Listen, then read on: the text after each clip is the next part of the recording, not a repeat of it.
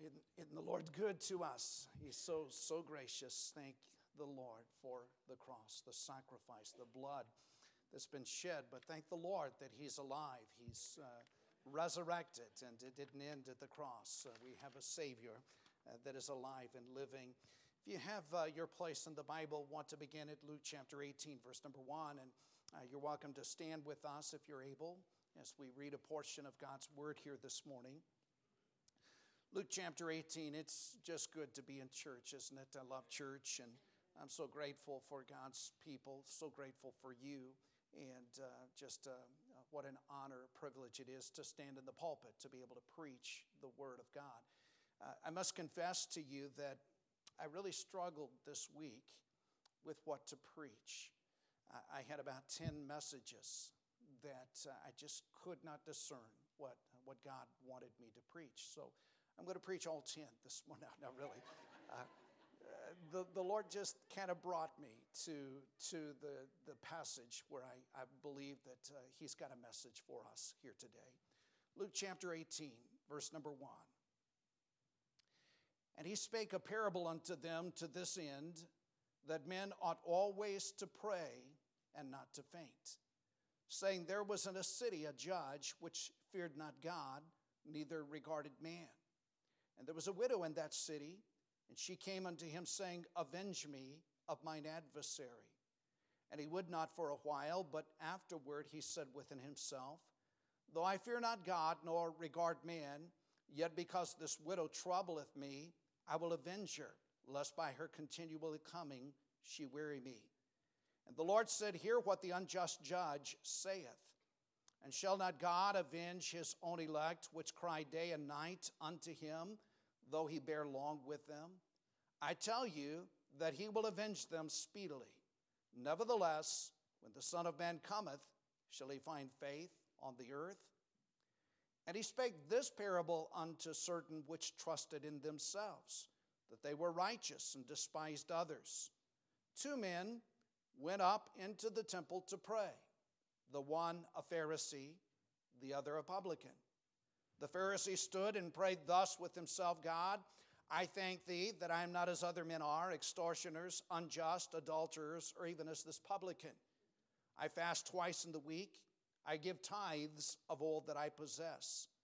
And the publican, standing afar off, would not, would not lift up so much as his eyes into heaven, but smote upon his breast, saying, God, be merciful to me, a sinner. I tell you, this man went down to his house justified rather than the other. For every one that exalteth himself shall be abased, and he that humbleth himself shall be exalted. Now, you'll see these two parables told back to back, and both are dealing with prayer. And so I want to, to look today at parables on prayer. Uh, again, look at verse 1. He spake a parable unto them to this end that men ought always to pray and not to faint. In verse number nine, and he spake this parable unto certain which trusted in themselves that they were righteous, despised others. Two men went up into a temple to pray. And so we have parables on prayer. We're going to look at some, I believe, very crucial, essential lessons concerning prayer this morning. You'll join me, let's go to the Lord in, in prayer and ask the Lord today to have his way. Let's take a moment just to yield our hearts to the Lord and to what he would speak to us. Father, you're good to us, and it's been good to be here today. Thank you, Lord, already you've met with us. And Lord, we're looking unto you and grateful this morning that you know every heart and grateful that no person is here by accident today. That, Lord, you've got a message for each one. So help us today just to take this time to have ears to hear and to put into application that which you give unto us. Lord, would you have your way this morning? Would you exalt yourself? Would you minister at the very point of need? And we pray these things in the precious name of Jesus. Amen. And you may be seated here this morning. I want to, to take just a, a bit of time and look back through the Gospel of Luke for just a moment and one of the things that we see in the life of the Lord Jesus Christ is that Jesus often prayed and he often taught on prayer.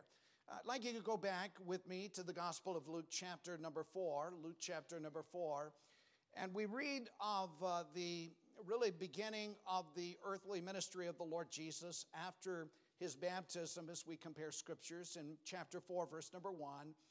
And Jesus, being full of the Holy Ghost, returned from Jordan, was led by the Spirit into the wilderness, being 40 days tempted of the devil. And in those days he did eat nothing. And when they were ended, he afterward hungered. Now, I have read that scripture this morning because I believe Jesus was in the wilderness and there 40 days with the Father. And there, during that time, he's praying and he's preparing for his earthly ministry.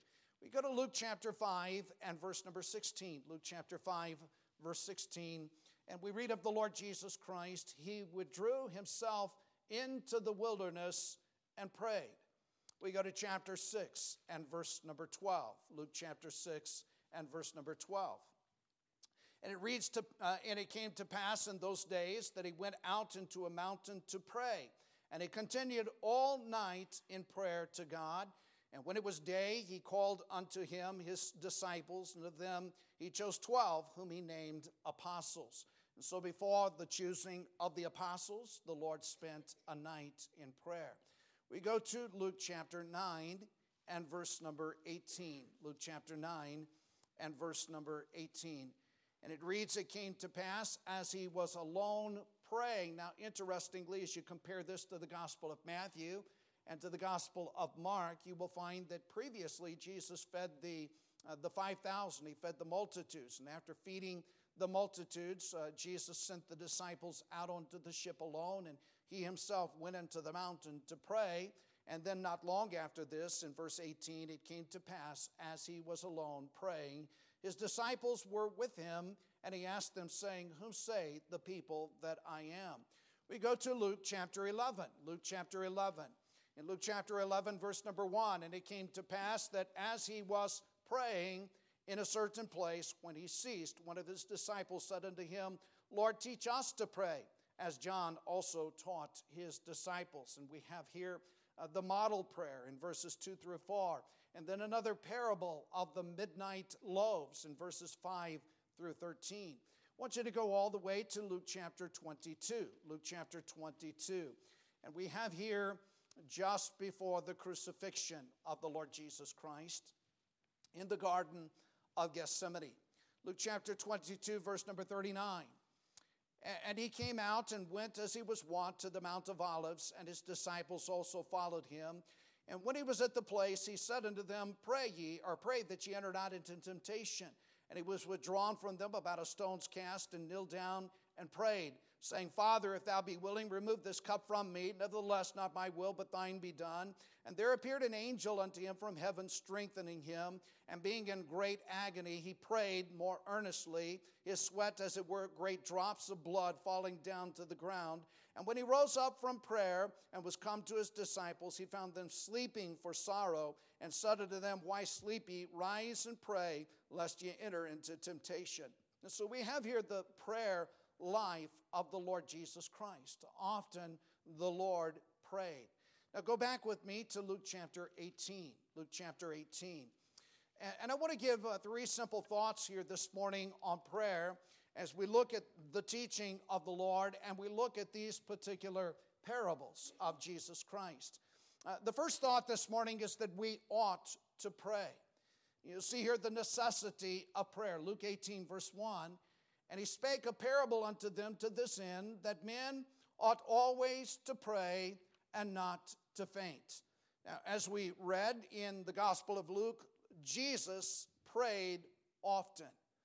He never taught or expected anything of his disciples but what he himself was not willing to do. He was always an example, an illustration of that which he taught. Now, I think about this this morning. If prayer was important to Jesus, it ought to be important to us. Jesus is sinless, we are sinful. He's God, we're finite beings. He's all wise, and we have no wisdom of ourselves. And as we read of the Lord Jesus Christ, he was in constant communion, in constant prayer with his heavenly Father. He longed for fellowship with his Father. His times of prayer illustrated that close relationship between God the Father and God the Son. Now, somebody says if Jesus is God, then why did Jesus pray to God? Why did he pray to his Father? And we understand that though Jesus is God, he became man. He's the God man. He's fully God, yet he's fully man. And in the sense that Jesus took upon himself human flesh, he's seeking that communion with his Father. He's limited himself at this point in this earthly body here upon this earth. And so we read of the Lord Jesus Christ that he was close in fellowship with his heavenly Father. Day and night, early in the morning, sometimes through the entire night, sometimes rising up a great while before the day, Jesus would pray. Uh, he went to the mountains to pray. He prayed in the wilderness. He prayed aboard the ship and aboard the boat. And he prayed in the midst of crowds. He prayed with his disciples. He prayed alone. But we would say of Jesus, he prayed. Uh, he sought direction from his Father before beginning his public ministry. He prayed. And before choosing the 12 apostles, he prayed. And before the cross, he prayed. Uh, he looked to his Father for strength, he looked to his Father for direction, uh, and that strength, that direction, so well illustrated throughout the life of Jesus Christ. He prayed often, and he encouraged his followers to pray. That men ought always to pray and not to faint. The principle is that we ought always to pray. Uh, prayer ought to be as natural to the life of a Christian as that of breathing. Uh, we ought to uh, have such a walk with the Lord that constantly, as we awake in the morning, we're in communion with the Father. As we go to bed at night, we're in communion with our Lord. Uh, we ought not to be discouraged. We ought not to faint. We ought not to give up. Rather, we ought to pray as the Lord has expressed. We ought to pray about anything and everything. Now, the Lord teaches this throughout the scriptures. In Romans 12, verse number 12, rejoicing in hope, patient in tribulation, continuing instant in prayer. Uh, simply stating, we ought to always be alert in prayer as Jesus warned the apostles in the Garden of Gethsemane, uh, that we ought to pray that we enter not into temptation, alert in prayer. In Colossians 4, verse 2, uh, Paul said to the Colossian church and Christians, continue in prayer and watch in the same with thanksgiving. And again in Luke chapter 18 and verse number 7, uh, we read, And shall not God avenge his own elect, which cry day and night unto him? Though he bear long with them. This is the constant attitude of prayer. Ephesians chapter 6 verse 18 reads, "Praying always with all prayer and supplication in the spirit and watching thereunto with all perseverance and supplications for all saints." And so clearly placed for us in 1 Thessalonians chapter 5 verse 17 where the Bible says, "Pray without ceasing." You say, Pastor, how can we how can we do this? How can we maintain this attitude? Well, Jesus illustrated this for us. He, he walked in constant fellowship with his Father. I've told the story before of, of Dwight L. Moody. Uh, he was uh, walking across a, a crowded street. And suddenly he, he fell to his knees, not realizing that oncoming was a horse carriage. And the, uh, the, uh, the driver of the carriage had to bring the horses to a halt and otherwise would have uh, plowed over L. Moody. He happened to know Mr. Moody. He uh, got out of the carriage. He said, uh, Mr. Moody, he said, I could have run over you. Why did you suddenly fall to your knees here in the middle of the street? And he said, As I was walking across this road, God reminded me of a sin. I was out of fellowship with the Lord. And that was all I'm thinking of. I needed to get right with God. I needed to confess that sin. And he said, I fell to my knees to confess that. I, I think that's that spirit, that attitude, realizing my fellowship, my communion with the Father has been broken. And I need to restore that communion. I read the story of, of George W. Truett. He pastored many years at First Baptist Church in, in Dallas, Texas. Uh, on one occasion, George W. Truett was, was in the hospital. He was very sick and had become delirious at times through the medications, different things. And uh, when he came to himself, there was a nurse in the room. He said something like this to the nurse He said, I, I've got to ask you, did I say anything that I should not have said? Did I say anything while I was unconscious that would not have glorified or honored my Lord? And the nurse said, No, not at all. In fact, he said, uh, You were no different uh, in the hospital in this state than you were in your normal life. He said, Sometimes you were praying to God. He said, Sometimes you were preaching a sermon and sometimes you were witnessing to others. And, and George W. Truett said to this nurse, I'm so thankful that I did not dishonor the Lord during that state of my life. And I believe that's an illustration of a spirit or of an attitude of a man that's walking with God, that's walking in communion with God. And even when he's not in his right mind, we might say, he's still honoring the Lord Jesus Christ. That's what it means to pray without ceasing. What a powerful testimony. We ought always to pray. But as we look at these parables together, I would say, secondly, that we ought to pray in faith. Now, the main emphasis of this first parable is faith. We have, we call it the parable of the unjust judge.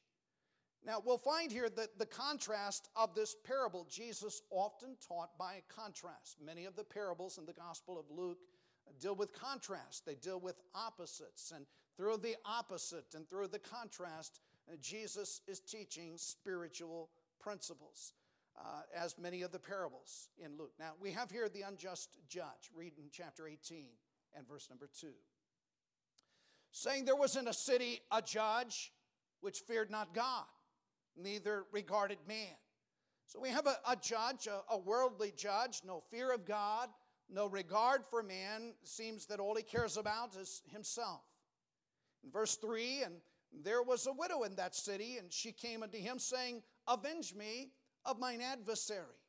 And he would not for a while, but afterward he said within himself, Though I fear not God, nor regard man. So we have this judge that had no care for this woman, had no care for her need.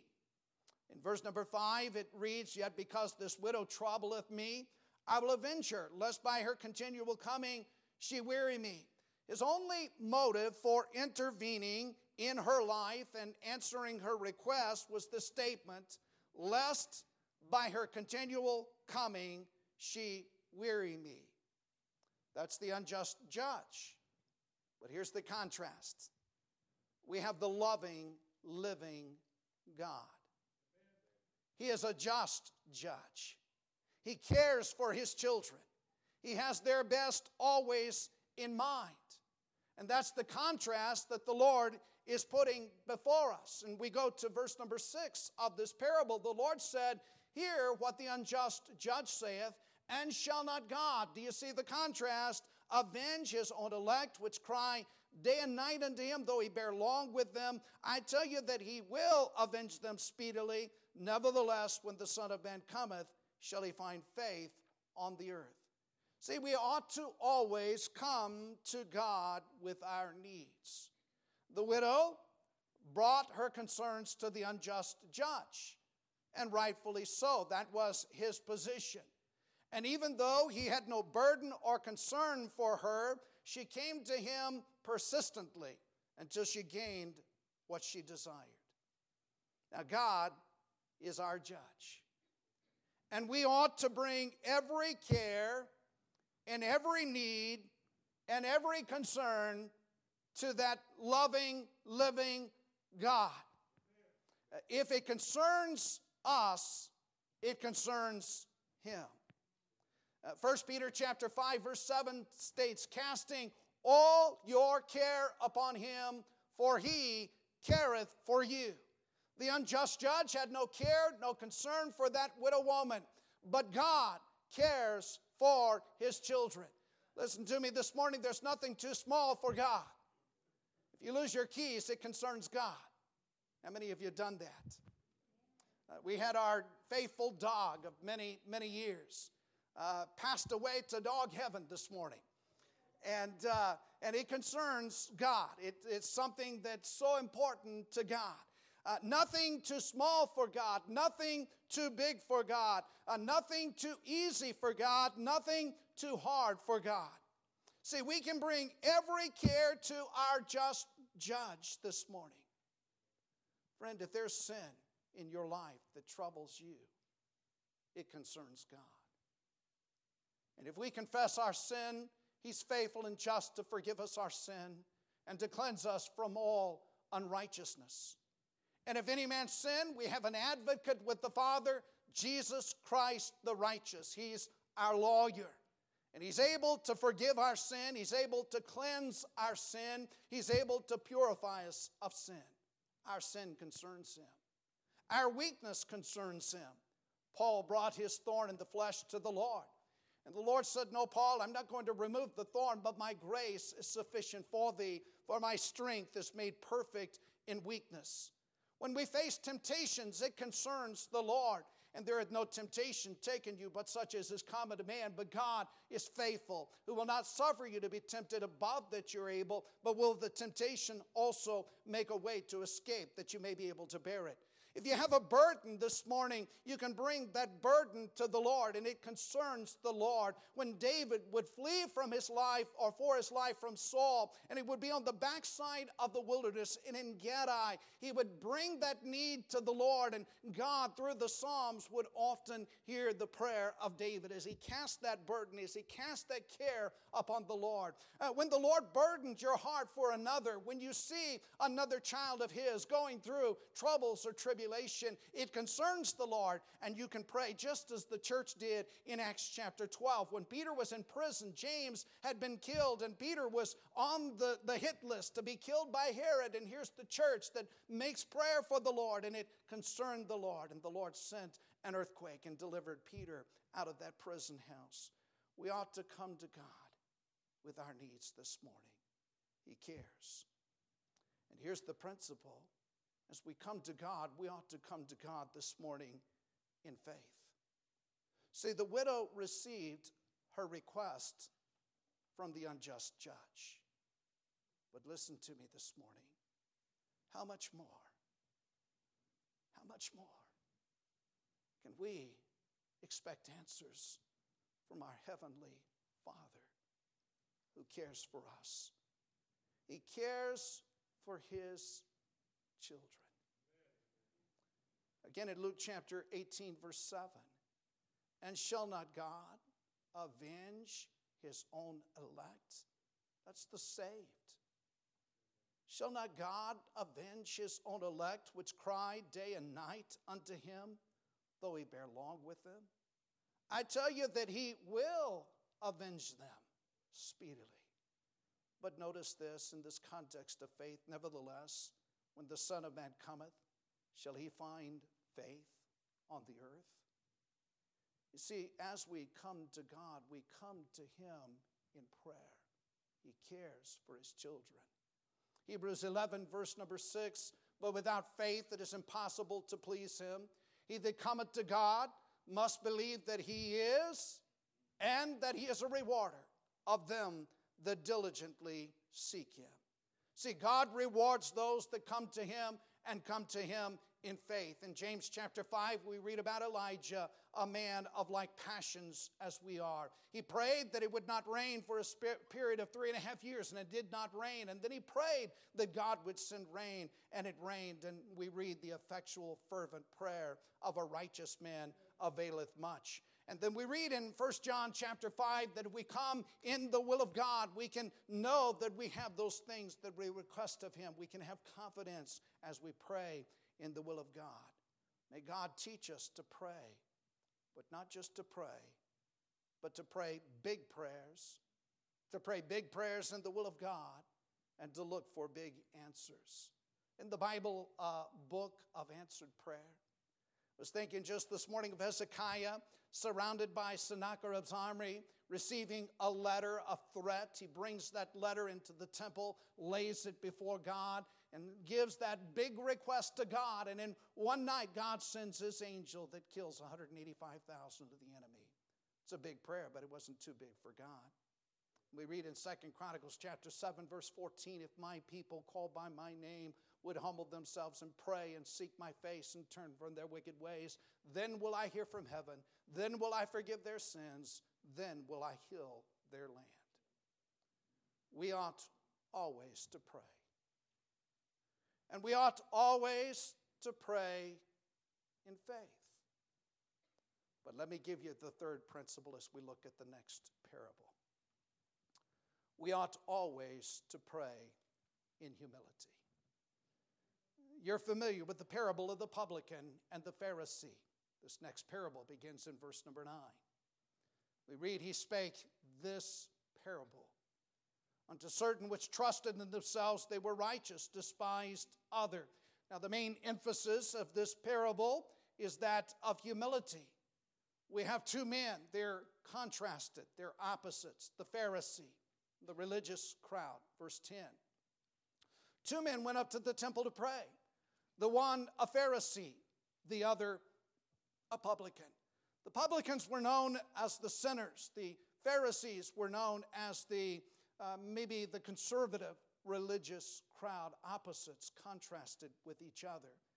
Uh, we have the two prayers beginning at verse 11. The Pharisee stood and prayed thus with himself God, I thank thee that I'm not as other men are, extortioners, unjust, adulterers, even as this publican. I fast twice in the week. I give tithes of all that I possess. And I want you to see he prayed thus with himself. He's not really praying to God, he's praying and he's very proud of himself. It's a prayer of pride. But we have in verse 13 the contrast.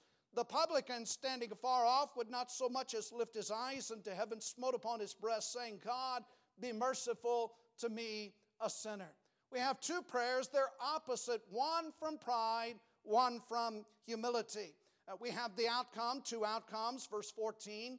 I tell you this man went down to his house justified. The, the, the bad man, the publican, uh, was justified. He got saved, rather than the other, the good man, was lost. Uh, for every one that exalteth himself shall be abased, he that humbleth himself shall be exalted. There's this lesson in humility. And as you follow the scriptures, I don't have time to develop this this morning, but in verses 15 through 17, it's a little child. And Jesus says we're to humble ourselves and to be as this little child. And it's as the child that we're converted, it's as the child we exercise faith in the Lord. In verses 18 through 24, the story is told of the rich young ruler who depended upon his own goodness uh, to get him to heaven and uh, was lost and went away sad because he was unwilling to humble himself before the Lord Jesus Christ. In verses 35 through 43, we have the blind beggar who met Jesus before he entered into Jericho. And here the blind beggar cries out in humility, Thou son of David, have mercy upon me. And the story is told of the blind beggar that gets saved. And then in Luke chapter 19, we have the story of wee little Zacchaeus. And uh, wee little Zacchaeus climbed up into the sycamore tree, and the Lord looked up and said, Zacchaeus, I'm going to your house today. And Zacchaeus humbled himself and came down and received the Lord that day. And we have these lessons in humility. But it goes back here to verse 14. God exalts the humble, but he abases the proud. And we have in this context the publican, the Pharisee, and it speaks of salvation. See, the humble man, the publican, says, I've got a need. I'm a sinner. I can't save myself. I can't meet my own need. But I'm not ashamed to bring that need to my Jesus. Jesus, thou son of David, have mercy upon me. Be merciful to me, a sinner. And that day he was saved. May I say to you this morning that you will never be saved until you come humbly before the throne of Jesus Christ. You cannot be saved until you recognize that you're a lost sinner. You cannot be saved until you recognize that you cannot save yourself and that your religion and your goodness and your baptism and all that you have to offer uh, can never earn your way to heaven. Friend, you can be a member of Valley Bible Baptist Church and that won't save you. It's the blood of Jesus that saves and forgives. He's the Savior. And until you come humbly before the Lord, you cannot be saved. But you know, this application, we're talking about prayer. This application of humility extends into the prayer life. See, the importance of humility, these are parables of prayer. And as I pray, I have a need. I can't meet my own need. But I have a big God that I can bring that need before, and I'm not ashamed to bring that need to God. Now go with me back to Luke chapter 11. We have another parable on prayer. In Luke chapter 11, and it came to pass, verse 1, that as he was praying at a certain place, when he ceased, one of his disciples said unto him, Lord, teach us to pray. And I think it's interesting, they didn't ask, teach us how to pray, but teach us to pray as John also taught his disciples. And then he gave them again the model prayer. He had previously given that on the Sermon on the Mount, Matthew chapter number six. We have here the, the model prayer of the Lord. And then beginning at verse number five, he said unto them, Which of you shall have a friend, and shall go unto him at midnight, and say unto him, Friend, lend me three loaves. For a friend of mine in his journey has come to me, and I have nothing to set before him. And he from within shall answer and say, Trouble me not, the door is now shut, my children are with me in bed, I cannot rise and give thee. I say unto you, though he will not rise and give him because he is his friend, yet because of his importunity he shall rise and give him as many as he needeth. I say unto you, Ask, it shall be given you. Seek, ye shall find. Knock, it shall be opened unto you. Everyone that asketh receiveth, he that seeketh findeth, to him that knocketh it shall be opened. And uh, we'll have here this application of humility. I, I, bring my need to the Lord. I, I need bread to set before a lost world, and I don't have that bread of myself. And uh, I need that bread before the Lord, and I, I bring that bread or that need to God, and, and I unashamedly, before God, admit that need. And my God is able, and my God is willing. It's that principle of humility. You see, I'm a beggar, like blind Bartimaeus. Blind. I can't heal myself, but I have a Savior who cares. And I can bring that need to the Savior. I ought to bring my need to Him. That's what the Bible says that men ought always to pray and I ought to bring that need to him in faith, for he is a just judge that cares for his children. And I ought to bring that need to him in humility as a beggar coming to God that is able and willing to meet that need. Now, what is that need for you this morning? I'm speaking to somebody that you're not saved. And Jesus has been knocking at your heart. You're under conviction you know that you're lost. And here this morning, to be saved, you've got to come humbly before Him. I'm speaking to somebody here today that you need some strength. You're going through some things, you can't do it on your own. You're at the end of yourself, and I'm grateful this morning man's extremity becomes God's opportunity. You're at the end of yourself this morning. You can bring that need to Jesus. You're here this morning in need of spiritual power to teach that Sunday school lesson, to witness to that friend, to face your work situation. You need spiritual power. You've got a need this morning. Maybe it's your family. You need both physical and spiritual bread for your family. You can bring that to the Lord. Maybe your burden for a friend, a relative, their salvation uh, ought to be burden for revival in this nation. And we ought to be crying out for laborers for the harvest field. We were looking at the need for churches through northern New Mexico, southern Colorado, and, and we ought to be crying out to God for bread to set before sinners. There's a great need this morning. We ought to come before God and share that need with Him. We ought to come to God in faith, and we ought to come to God in deep humility. I'd like this morning, with heads bowed,